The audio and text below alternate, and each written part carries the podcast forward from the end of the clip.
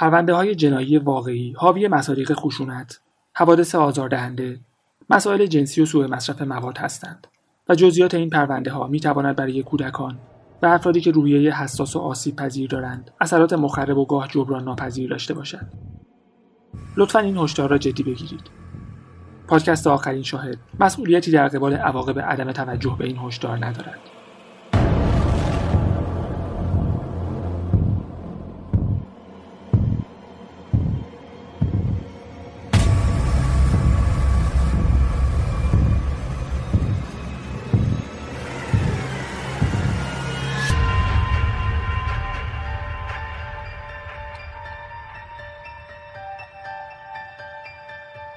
سلام.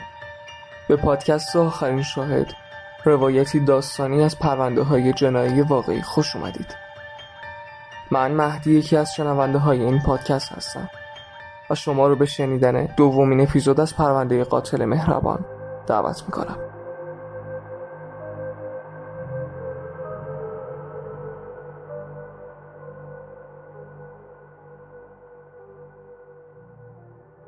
پلاک 23 کرنلی گاردنز به چند واحد کوچیک تقسیم شده بود و ساکنین خونه چند روز بود که مشکل فاضلاب داشتند.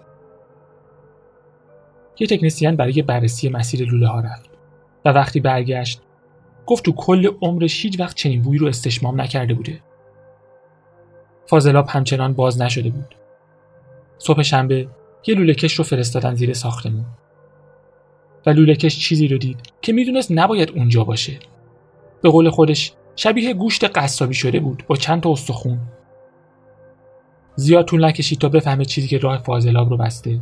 اعضای بدن انسانه. 9 فوریه 1983 یک کارگاه پلیس راهی ساختمان 23 کرنلی گاردنز شد. هوا سرد و برفی بود و کارگاه بیرون خونه ایستاده بود. یه نگاه به چای فاضلاب کنار خونه انداخت و لولکش چهار تیکه گوشت و سه تیکه استخون نشونش داد. اولین چیزی که به ذهن کارگاه رسید این بود که اینا استخونای دسته انسانه. لوله ها از بالا گیر کرده بود و می‌دونست هر چی بوده مربوط به واحد بالاییه. واحدی که ساکنش یک کارمند اجرایی 37 ساله توی مرکز کاریابی بود. دنیس اندرو نیلسن که باید پنج نیم عصر به خونه برمیگشت. کارگاه اصلا نمی‌دونست قراره با چی روبرو بشه. می‌دونست با یه قاتل طرفه. اما نمی‌دونست اون قاتل چی کار کرده. تو دو سه ساعتی که منتظر برگشتن نیلسن بود با خودش فکر می‌کرد چه چیزی در انتظارشه. می‌دونست کسی که اجزای بدن یه انسان رو تو چای فاضلاب ریخته باشه یه آدم معمولی نیست. وقتی نیلسن رسید کارگاه تصمیمش رو گرفته بود. می‌خواست باهاش آروم برخورد کنه. گفت آقای نیلسن من کارگاه جی هستم و به خاطر مشکل فاضلاب اومدم. نیلسن یه لبخند زد و گفت پلیس از کی به مشکلات فاضلاب رسیدگی می‌کنه؟ داخل خونه اولین چیزی که نظر کارگاه رو جلب کرده بود بوی گوشت گندیده بود. به نیلسن گفت ما تو لوله فاضلاب بقایای انسانی پیدا کردیم. نیلسن جواب داد او خدای من چه وحشتناک. کارگاه بهش نزدیکتر شد. تو چشماش نگاه کرد و گفت سر به سر من نذار. بقیه جسد کجاست؟ نیلسن مکس کوتاهی کرد و گفت تو کیسه پلاستیکی تو اتاق کناری. کارگاه جی رانندگی می‌کرد و یکی از مامورا تو صندلی عقب کنار دنیس نیلسن نشسته بود. معلوم نیست چی از ذهنش گذشت که به دنیس گفت درباره یه جسد حرف می‌زنیم یا شاید دو تا؟ دنیس جواب داد هیچ کدوم. فکر کنم 16 تا.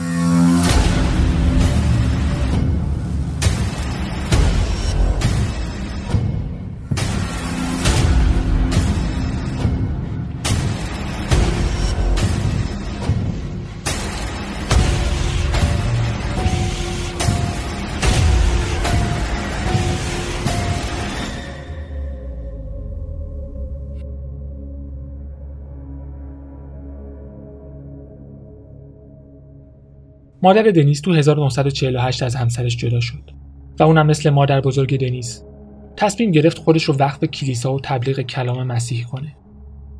برای هر کسی که میشنید مخصوصا بچه هاش که باید همراه مادرشون تو کل همایش های مذهبی ابردین شایر شرکت می‌کردن. اما دنیس هیچ وقت مجاب نشد خدایی بغیر از خدای ساکت و بینامی رو قبول کنه که تو خلوت با اون راز و نیاز می‌کرد خدایی که تو اعماق دریا زندگی می‌کرد پس دنیس فقط ساکت میموند و از همه دورتر می‌شد. مادر دنیس بالاخره تونست یه آپارتمان برای خانوادش بگیره. یه ساختمون تاریک و نمور که روحیه هیچ کس رو بهتر نمی‌کرد. اما حداقل بهشون فرصت می‌داد برای اولین بار تو خونه ای زندگی کنن که مال خودشون بود. آپارتمانشون طبقه آخر بود و پلهاش شیب تندی داشت. پشت ساختمون یه حیات مشترک بود که سرپناه های قدیمی بتونیش به اسباب بازی بچه ها تبدیل شده بود. اما دنیس زیاد اونجا نمی‌رفت چون هنوز مالی خولیایی و شیفته دریا بود و هیچ دوستی بین بچه های محله جدیدشون پیدا نکرد. زیاد طول نکشید که مادر دنیس هم یه شوهر جدید پیدا کنه. یه مرد درست و حسابی که تو کار ساخت و ساز بود و بتی می‌تونست بهش تکیه کنه.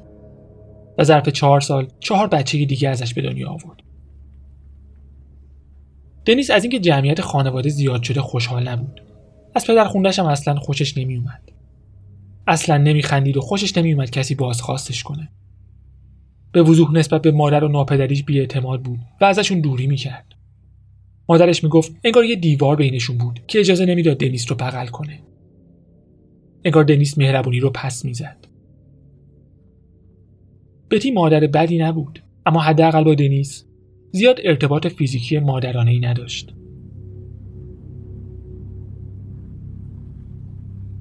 کنترل من تو بچگی کار سختی بود. یه بار از کیف مادرم یه یه دلاری برداشتم و رفتم سینما. منو از سینما کشیدن بیرون اما تونستم از دست ناپدریم قایم بشم. یه بارم با چند تا از بچه های مدرسه دزدکی وارد یک کشتی بخار شدیم که تو بندر فریزربرگ لنگر انداخته بود و فقط برای نگهداری تورای ماهیگیری استفاده می‌شد. کل روز بیرون بودیم و برای نهار بر نمیگشتیم. وقتی گرسنه شدیم از باغ دیگران سیب میدزدیدیم.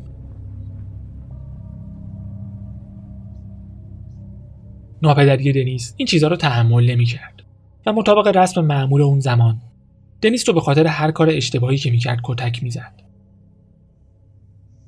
دنیس تنها بود و وقتی به همراه خانوادش یه بار دیگه نقل مکان کرد و این بار از دریا دور شد وضعیت روحیش بهتر نشد حالا به جای پرس زنی تو ساحل تو جنگلای اطراف خونشون میچرخید. تو چهارده سالگی پیش آهنگ شد و از حس برابری که یونیفرم نظامی بهش می‌داد لذت می‌برد. به طور خاص باهوش نبود. مخصوصا تو ریاضی ضعیف بود. اما تو انگلیسی خوب بود و تو هنر عالی. و یه تجربه احساسی عجیب داشت که نمی‌تونست با هیچ کس دربارش صحبت کنه. تو کلاس خواهرش سیلویا پسری به اسم ایدریان بود که دنیس ستایشش می‌کرد. تو کل مدرسه هیچ کس نبود که به اندازه ایدریان دنیس رو مضطرب کنه. ایدریان از دید دنیس زیبا، مرموز و متفاوت بود. با لحجه خاصی حرف می‌زد و اعتماد به نفس زیادی داشت. دنیس جرأت نمی‌کرد بهش نزدیک بشه تو حیات مدرسه دورش میچرخید و نگاهش می‌کرد و هر وقت می‌خواست به سمتش بره پاش سست می‌شد هیچ وقت با ایدریان صحبت نکرد و هر بار که بهش فکر می‌کرد احساس گناه می‌کرد اما دلبستگی بعدیش از اون هم عجیب تر بود. پسری به اسم پیر که اصلا وجود خارجی نداشت. پیر اسم یه پسر بچه تو کتاب آموزش فرانسوی دنیس بود و دنیس همون حسی رو به پیر تجربه می‌کرد که قبلا با ایدریان تجربه کرده بود. اینکه پیر فقط یه نقاشی بود جذابیتش رو کم نمی‌کرد. اتفاقا جذابیتش رو بیشتر می‌کرد. تجربه‌ای که واقعی تر بود با برادرش بود. وقتی فکر می‌کرد اولاف خوابه و مشغول اکتشاف بدنش بود. اما اولاف که اصلا تکون نمی‌خورد در واقع بیدار بود. وقتی دنیس مدرسه رو ترک کرد هیچ بهترین دوست یا هیچ کشف جذابی نداشت و علاقه هم به دخترها نداشت. اما احساساتش سه بار به اوج رسیده بود. سه بار که ترسی از شنیدن جواب رد نداشت. با یه نفر که هیچ وقت بهش نزدیک نشد با یه نقاشی بیجون و با یه نفر که فکر می‌کرد خوابه.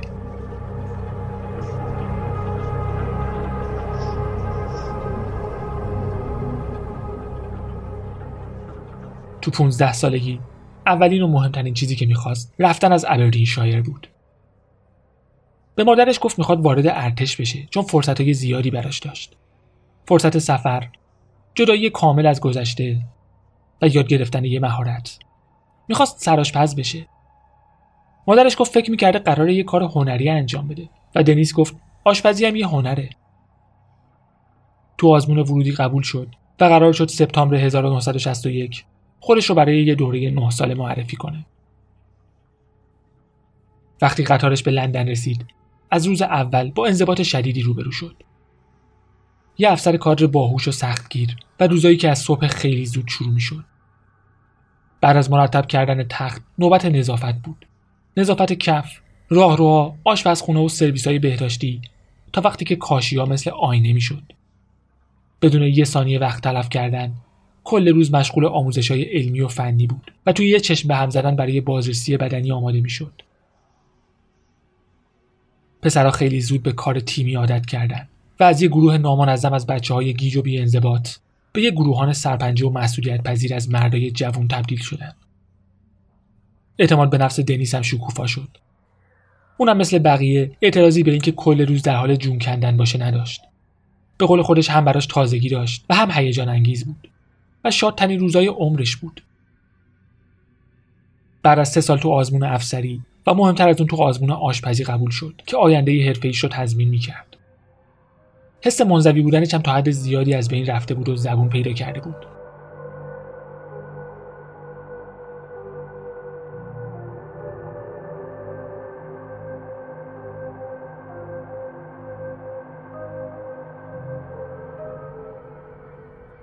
تو اولین پستش تو آلمان. الکل خوردنش جدی شد. و با اینکه اون سالا هم بهش خوش میگذشت اما همه چیزم خوب نبود. احساس می‌کرد به پسرای دیگه علاقه داره و مجبور بود این علاقه رو سرکوب کنه. و این کارش با یه حس همیشگی شرمساری و گناه همراه بود. از دوشای مشترک استفاده نمی‌کرد و تنها همون می‌رفت اما کافی نبود. بعضی وقتا وقتی مست از کافه به خونه برمیگشتن سربازای دیگه باید لباساش رو در می آوردن و اون رو روی تخت میذاشتن گاهی خودش همین کار رو برای بقیه می‌کرد پست بعدیش تو یمن تو زندان المنصوره بود که اون موقع در اختیار بریتانیا بود و زندانیای تروریستی رو اونجا نگه می داشتن.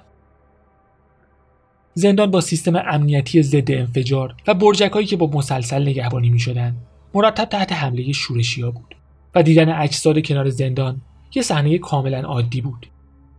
بعضی از سربازا تو راه برگشت به محل خدمتشون مورد حمله قرار می گرفتن و بدنشون تیکه تیکه می شد. بعضیا که مشغول خوشگذرونی با روسپیای محلی بودن ممکن بود گلوشون بریده بشه در مجموع یه تجربه سنگین و وحشتناک توی منطقه گرم و خطرناک بود و همونجا بود که دنیس برای اولین بار خشونت مرگبار رو تجربه کرد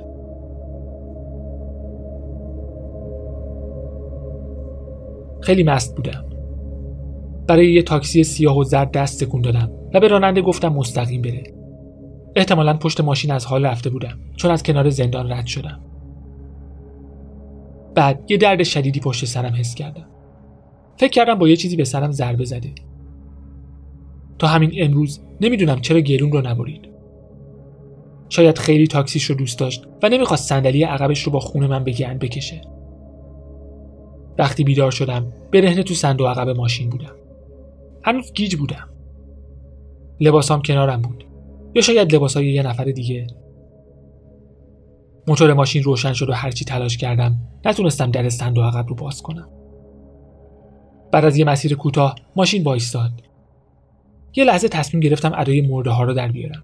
چون فکر می‌کردم بهترین راه برای خلاص شدنه.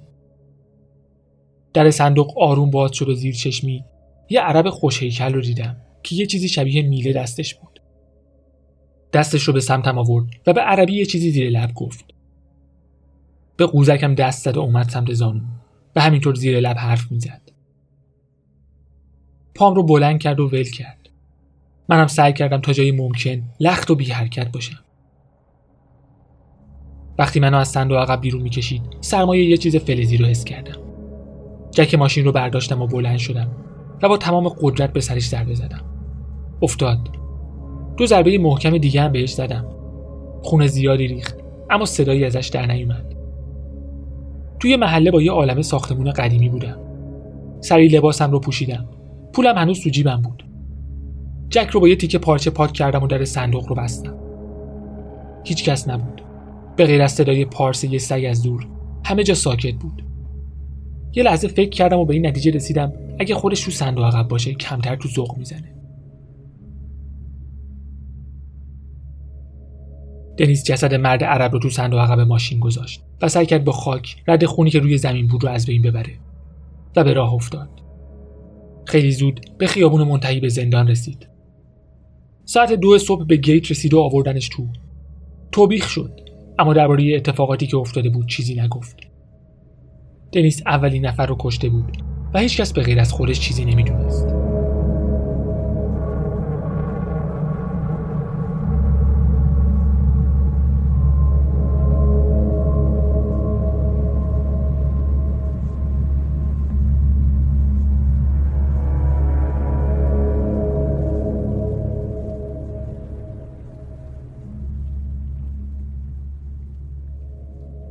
پست بعدی دنیس تو شارجه بود جایی که الان به اسم امارات شناخته میشه.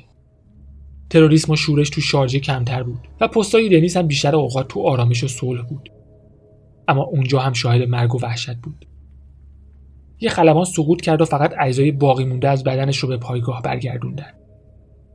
و یکی از دوستای نزدیکش به اسم اسمیزی از روی لندروور افتاد و گردنش شکست و بدون هیچ تشریفاتی تو بیابون دفن شد. دنیس ناراحت بود اما یه ایده هم تو ذهنش شکل می‌گرفت. اینکه مرگ تو سن کم حسادت برانگیزه. اینکه از بیثباتی دوران پیری نجات پیدا کنه بیشتر باعث خوشحالی بود تا افسوس. بعدها نوشت طوفان شن چطور قبر اسمیزی رو ناپدید کرد. اسمیزی برای همیشه اونجاست بدون اینکه زمان براش بگذره. و ما توی مارپیچ فساد و تباهی دور خودمون میچرخیم.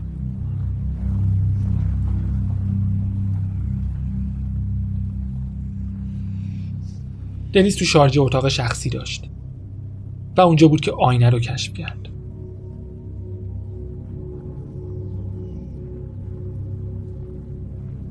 وقتی حریم خصوصی خودم رو داشتم ابراز میل جنسی پیچیده تر می شد جذابیت بدنم به زودی از بین می رفت و به یه چیز مثبت نیاز داشتم که خودم رو بهش ربط بدم.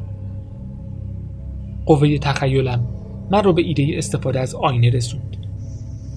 گذاشتن یه آینه دراز کنار تخت می‌تونستم تصویر خودم رو ببینم. مراقب بودم سرم معلوم نشه چون باید حس می‌کردم یه نفر دیگه است. به تصویر خودم تو آینه حرکت می‌دادم اما نمی‌شد این بازی رو زیاد ادامه داد. فانتزیام می‌تونست با تصویر کسی که خوابه بیشتر ادامه پیدا کنه.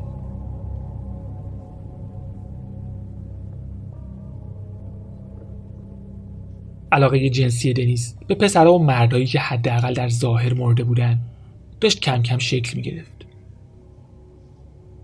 چیزی که فانتزی دنیس رو بیش از حد غیر معمول می کرد این بود که تصویر داخل آینه ثابت باشه و سرش معلوم نباشه. فقط از دیدن تصویر خودش تحریک نمی‌شد بلکه از دیدن خودش به عنوان یه آدم مرده تحریک می‌شد. عشق و مرگ تو ذهن دنیس به شکل خطرناکی به هم گره می‌خورد. ژانویه 1968 به انگلستان برگشت. تو 1969 به قبرس رفت و مقصد بعدیش برلین بود. تو برلین زیاد پیش می اومد با یه مرد غریبه توی تخت غریبه باشه. عشقش به الکل با علایق جنسیش ترکیب شده بود و همش دنبال یه چیز بیشتر بود. یه بار به اصرار یکی از دوستاش با یه روسپی روی تخت رفت.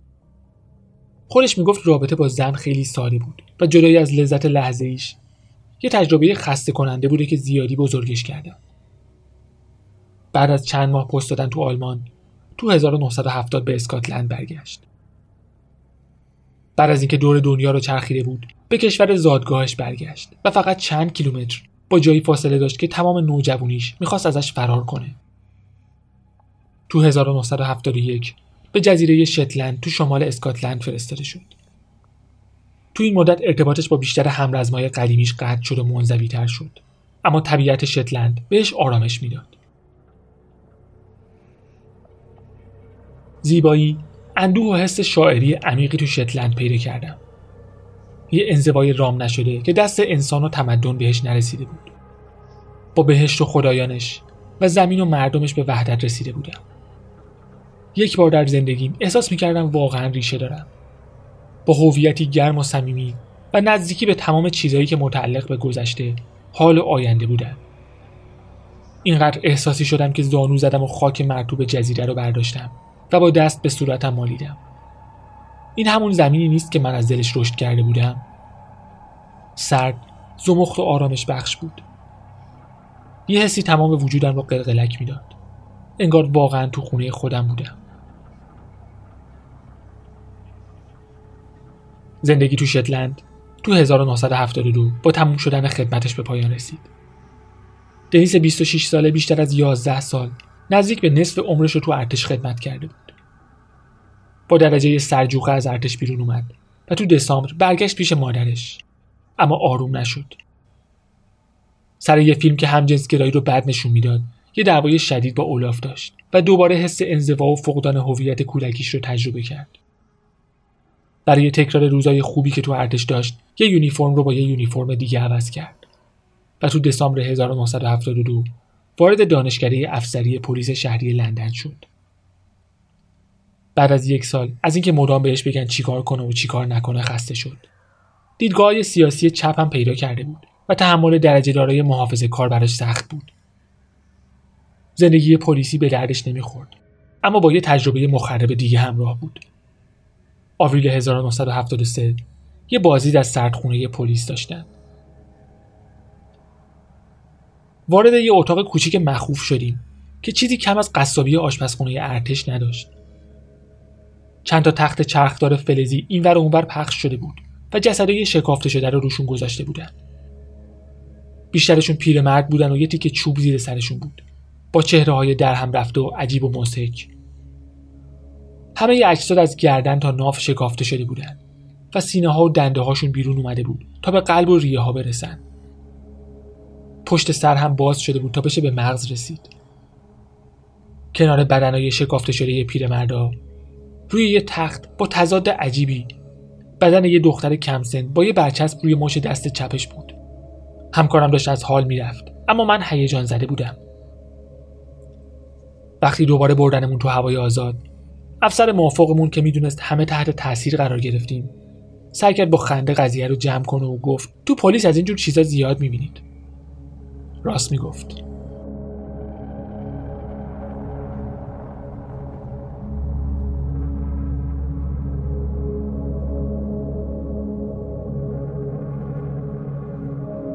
دنیز هیچ کس رو تو لندن نمیشناخت و با وجود شلوغی شهر کاملا منزوی بود. حسی که با گذشت سالها عمیقترم شد. راه حلش هم چیزی بود که به ذهن خیلی از مردای جوون لندن می‌رسید. بیشتر وقتش تو کافه ها مشغول خوردن الکل بود و همون کافه ها دروازه ورودش به جامعه زیر پوستی همجنسگرای لندن بود. آگوست 1973 با مردی که چند سال از خودش جوانتر بود به اتاق دنیس تو خوابگاه اداره پلیس رفتن و دنیس برای اولین بار رابطه جنسی رو تجربه کرد. برای اولین بار احساس وابستگی عاطفی کرد و فکر می‌کرد این فرصت خوبی برای یه رابطه دائمیه. اما حسش متقابل نبود. من توی جستجوی بی پایان تو کافه هایی که روحم رو در هم میشکست و ملاقات های یه شبه رها شدم. با چهره ها و بدنهایی که می اومدن و می‌رفتن. با روزایی که مثل بلیت های استفاده نشده یه زندگی خالی بود. هر ساختمونی خونه نیست. و هر رابطه جنسی یه رابطه عاطفی نیست. ما فقط بدنامون رو برای رسیدن به آرامش درونی به هم قرض می‌دادیم.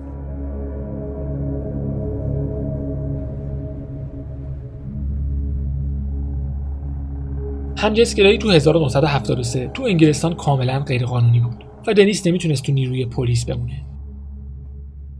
از ژانویه تا آوریل 1974 وضعیت خیلی بدی داشت. مدال ارتشش رو به قیمت 8 پوند فروخت تا پول اجاره اتاقش رو بده. یه مدت با حقوق کم به عنوان نگهبان کار می‌کرد که نتیجهش فقط فقر و افسردگی بیشتر بود. تو ماه می برای دریافت مزایای بیکاری درخواست داد. کسی که باهاش مصاحبه می‌کرد یه شغل توی یکی از اداره های وزارت کار بهش پیشنهاد کرد و دنیس تا نه سال آینده تو همون شغل مشغول به کار بود. از شغل جدیدش لذت می بود اما زندگی واقعیش به هم ریخته و ظاهری بود. تقریبا هر شب با یه نفر بود. بعضی وقتا به خونشون می‌رفت و بعضی وقتا اونا به خونش می اومدن. همه آدمای تصادفی بودن که دنیز چیز زیادی ازشون نمی‌دونست. سالهای 1974 و 1975 ناراحت و افسرده بود. داشت باور می‌کرد که قراره برای همیشه تنها بمونه. به لحاظ ادبی قوی بود اما خیلی اوقات زیاد حرف می‌زد و حوصله اطرافیانش رو سر می‌برد. گاهی با اشتیاق حرف می‌زد در حالی که شنونده هاش خودشون رو با روزنامه سرگرم می‌کردن یا کلا اتاق رو ترک می‌کردن و خودشیفتگی دنیس هم بیشتر و بیشتر می‌شد. تو سالهای تنهایی بیشتر و بیشتر به خودم علاقه مند شدم و فانتزیای عشق فیزیکی رو روی بدن خودم پیاده می‌کردم. از روی حسادت به هیچ کس اجازه نمی‌دادم وارد اون بدن بشه. فقط خودم می‌تونستم واردش بشم. راضی کننده ترین جشن های جنسی من با تصویر خودم تو آینه بود. برای اینکه از خودم جداش کنم و خودم نباشم از بدن بیهوش به بدن مرده رسیدم. مدام تصویر دنیس مرده رو تو آینه می دیدم. دنیس مرده به نظر درست می اومد. همونطور که سالها پیش اندروی مرده به نظر درست می همینطور که تجربیات جنسی دنیز شکل تازه‌ای می گرفت. یه خبر شوکه کننده از نروژ رسید. پدرش کسی که به اسم اولاف نیلسن میشناخت از دنیا رفته بود. دنیس فهمید پدرش بعد از جدایی از مادرش سه بار ازدواج کرده و یه عالمه برادر و خواهر ناتنی داره که احتمالا هیچ وقت اونا رو نمی‌دید. اما خبر مهمتر این بود که اسم پدرش اولاف نیلسن نبوده. اسم واقعی پدرش اولاف ماگنس ماکسهیم بود و نیلسن فقط یه اسم مستعار بود که تو مدت حضورش در اسکاتلند انتخاب کرده بود. دنیس یکی از آخرین ستونهای هویتش رو هم از دست داد. اسمش اصلا دنیس نیلسن نبود. اسمش دنیس ماکس هیم بود. هرچند نزدیک هزار پوند به ارث برد و بالاخره تونست یه آپارتمان درست و حسابی بگیره و یه مرد جوون به اسم دیوید رو متقاعد کرد باهاش زندگی کنه. دیوید با اینکه عاشق دنیس باشه فاصله زیادی داشت اما زندگی تو ساختمون 195 ملروز اونیو از مسافرخونه مخروبه‌ای که قبلا توش زندگی می‌کرد خیلی بهتر بود. جالب ترین قسمتش حیات پشتی بود که فقط مال خودشون بود. دو نفری اون حیات رو آباد کردن و یه باغ زیبا با درختای سیب و آلو ساختن. دنیس به همه می‌گفت دیوید دوست پسرشه و اگه کسی ازش می‌پرسید به مردا علاقه داره خیلی راحت می‌گفت آره. اما رابطه دیوید و دنیس هیچ وقت عمیق نبود.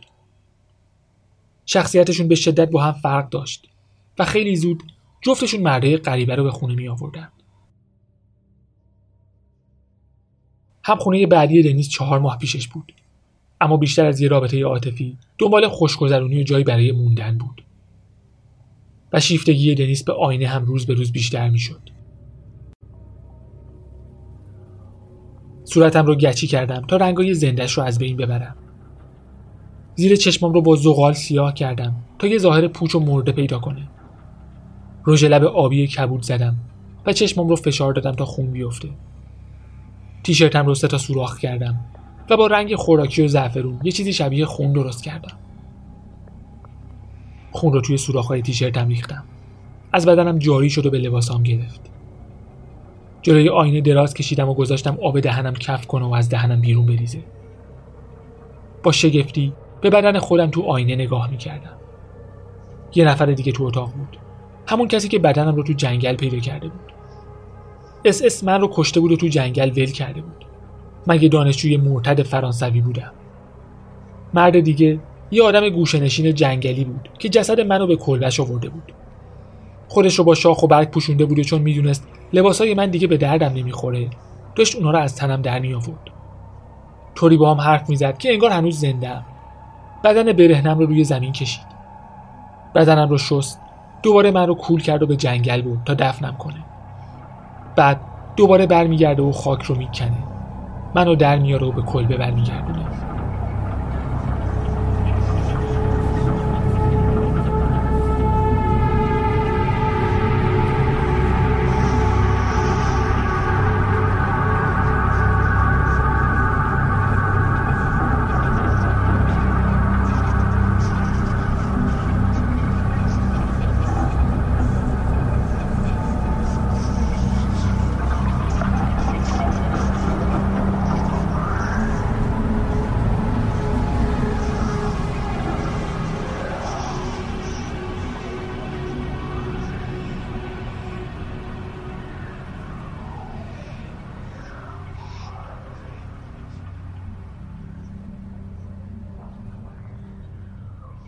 اکتبر 1979 تقریبا یک سال بعد از قتل استفن هولمز 14 ساله یه دانش آموز هنگ کنگی به اسم اندرو با دنیس به خونه رفت. اندرو دوست داشت دست و پای همدیگه رو ببندن اما دنیس از این بازی های جنسی خوشش نمیومد پس یک کراوات دور گردن اندرو انداخت و سفتش کرد. و همینطور که کراوات رو می‌کشید در گوشش گفت بازی خطرناکی رو شروع کردی. اندرو تونست از دست دنیس فرار کنه و به پلیس خبر داد. اما تو اداره پلیس نظرش تغییر کرد و شکایتش رو پس گرفت. این دومین بار بود که دنیس از جنایتش قصر در می‌رفت و اعتماد به نفسش رو بیشتر می‌کرد. قربانی دوم دنیس کنس اوکندن 23 ساله بود. یه توریست کانادایی که سوم دسامبر 1979 با دنیس آشنا شد با هم مشروب خوردن لندن رو گشتن و در نهایت سر از آپارتمان دنیس درآوردن. خیلی خوب با هم جور شده بودن. و هرچی دنیس بیشتر از مصاحبت کنس لذت می برد بیشتر از این واقعیت عذاب می‌کشید که مرد کانادایی قرار روز بعد به کشورش برگرده. نمی‌خواست دوباره تنها بمونه. کنس رو با سیم هدفون خفه کرد و اون رو روی زمین کشید. همینطور که جسد کنس روی زمین افتاده بود نشست و یکم موسیقی گوش کرد. بعد لباسش رو در آورد و جسد رو به همون برد. با دقت و مراقبت اون رو با آب گرم و صابون شست. خوش کرد و روی تخت گذاشت و کنارش خوابید.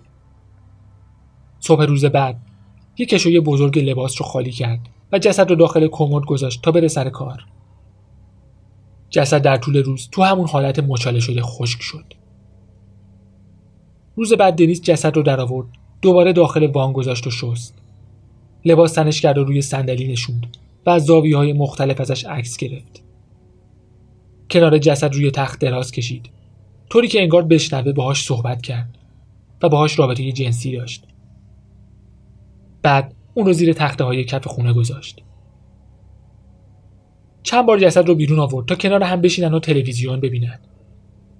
فکر می‌کرد بدن و پوستش خیلی زیباست. هر بار لباس تمیز تنش می‌کرد و اون رو روی تخت میذاشت و بهش شب خیر می‌گفت پنج ماه گذشت تا احساس کنه به یه آدم دیگه نیاز داره 13 می 1980 مارتین دافی 16 ساله ناپدید شد. مارتین بی خانمان بود و دعوت دنیس رو قبول کرد. دنیس رفت روش. دستهاش رو دور گردنش انداخت و خفش کرد. بعد از یه درگیری طولانی بدن مارتین سست شد اما هنوز زنده بود. دنیس مارتین رو به سمت آشپزخونه کشید و سرش رو توی سینک پر از آب فرو کرد. بعد بردش همون و باهاش رفت تو وان. باهاش حرف زد و بهش گفت بدن مارتین جوونترین بدنی کتاب حال دیده اون رو روی تخت آورد و تمام بدنش رو بوسید مارتین دافی دو هفته داخل کشو بود و بعد سر از زیر تخت خود آورد نفر بعدی بیلی سازرلند 27 ساله بود که به خاطر پول با دنیس هم بستر شد دنیس اصلا نمی‌خواست بیلی رو بیاره خونه. اما یه شب دنبال دنیس اومد و دنیس اصلا یادش نمیومد کی خفش کرده. در واقع از اینکه صبح روز بعد یه جسد تو خونش بود کاملا قافلگیری شده بود. مالکوم بارلوی 24 ساله یه بچه یتیم با مشکلات ذهنی بود. بیرون خونه دنیس مونده بود و می‌گفت مشکل سر داره. دنیس مالکوم رو آورد خونه و به آمبولانس زنگ زد. اما مالکوم وقتی حالش خوب شده از بیمارستان مرخص شد. دوباره برگشت پیش دنیس و جلوی خونش منتظر مون تا از سر کار برگرده. رفتن تو خونه و با هم مشروب خوردن و مالکوم از حال رفت. دنیس حوصلش رو نداشت و خفش کرد و جسدش رو تو کابینت زیر سینک ظرفشویی گذاشت. چند نفر دیگه هم در ملروز اونیو کشته شدن که هنوز شناسایی نشدن. بعضی از اونها رو با خودش رو تخت نگه می داشت کنترل روی مرده ها بهش حس خوبی می‌داد و معمای جسدی که جوابش رو نمی‌داد براش هیجان انگیز بود. اما اجساد به زودی فاسد می شدن و بوی بدی می گرفتن. دنیس نمی‌خواست به راحتی ولشون کنه. یکی از همسایه ها به بو اعتراض کرد اما دنیس بهش اطمینان داد که به خاطر پوسیدگی ساختمونه. اما هر چیز خوبی یه روز تموم میشه.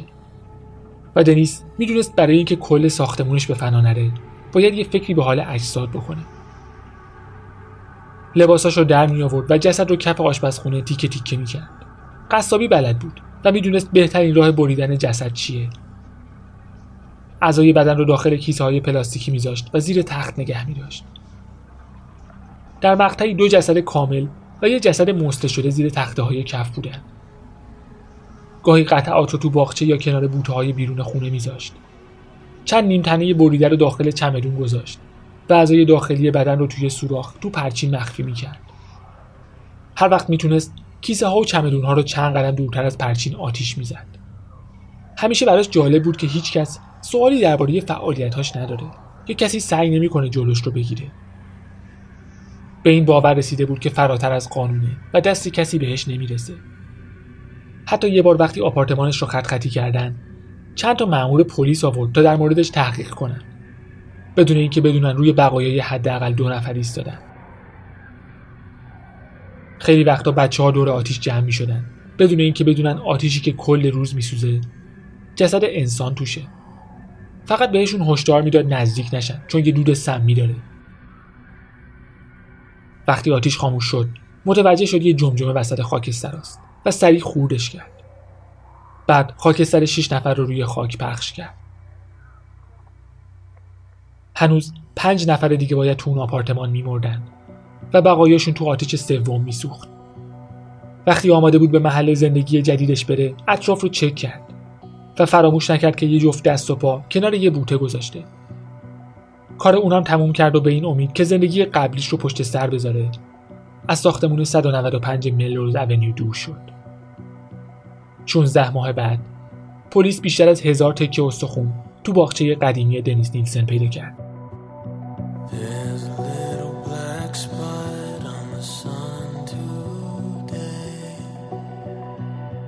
این پایان پرده دوم از پرونده قاتل مهربان بود و چیزی نبود که هر جایی بشنوید.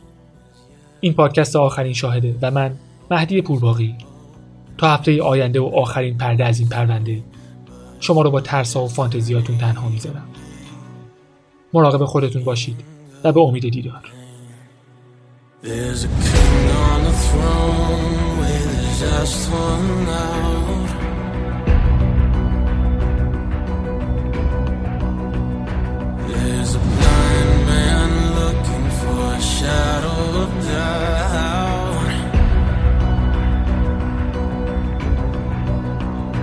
There's a man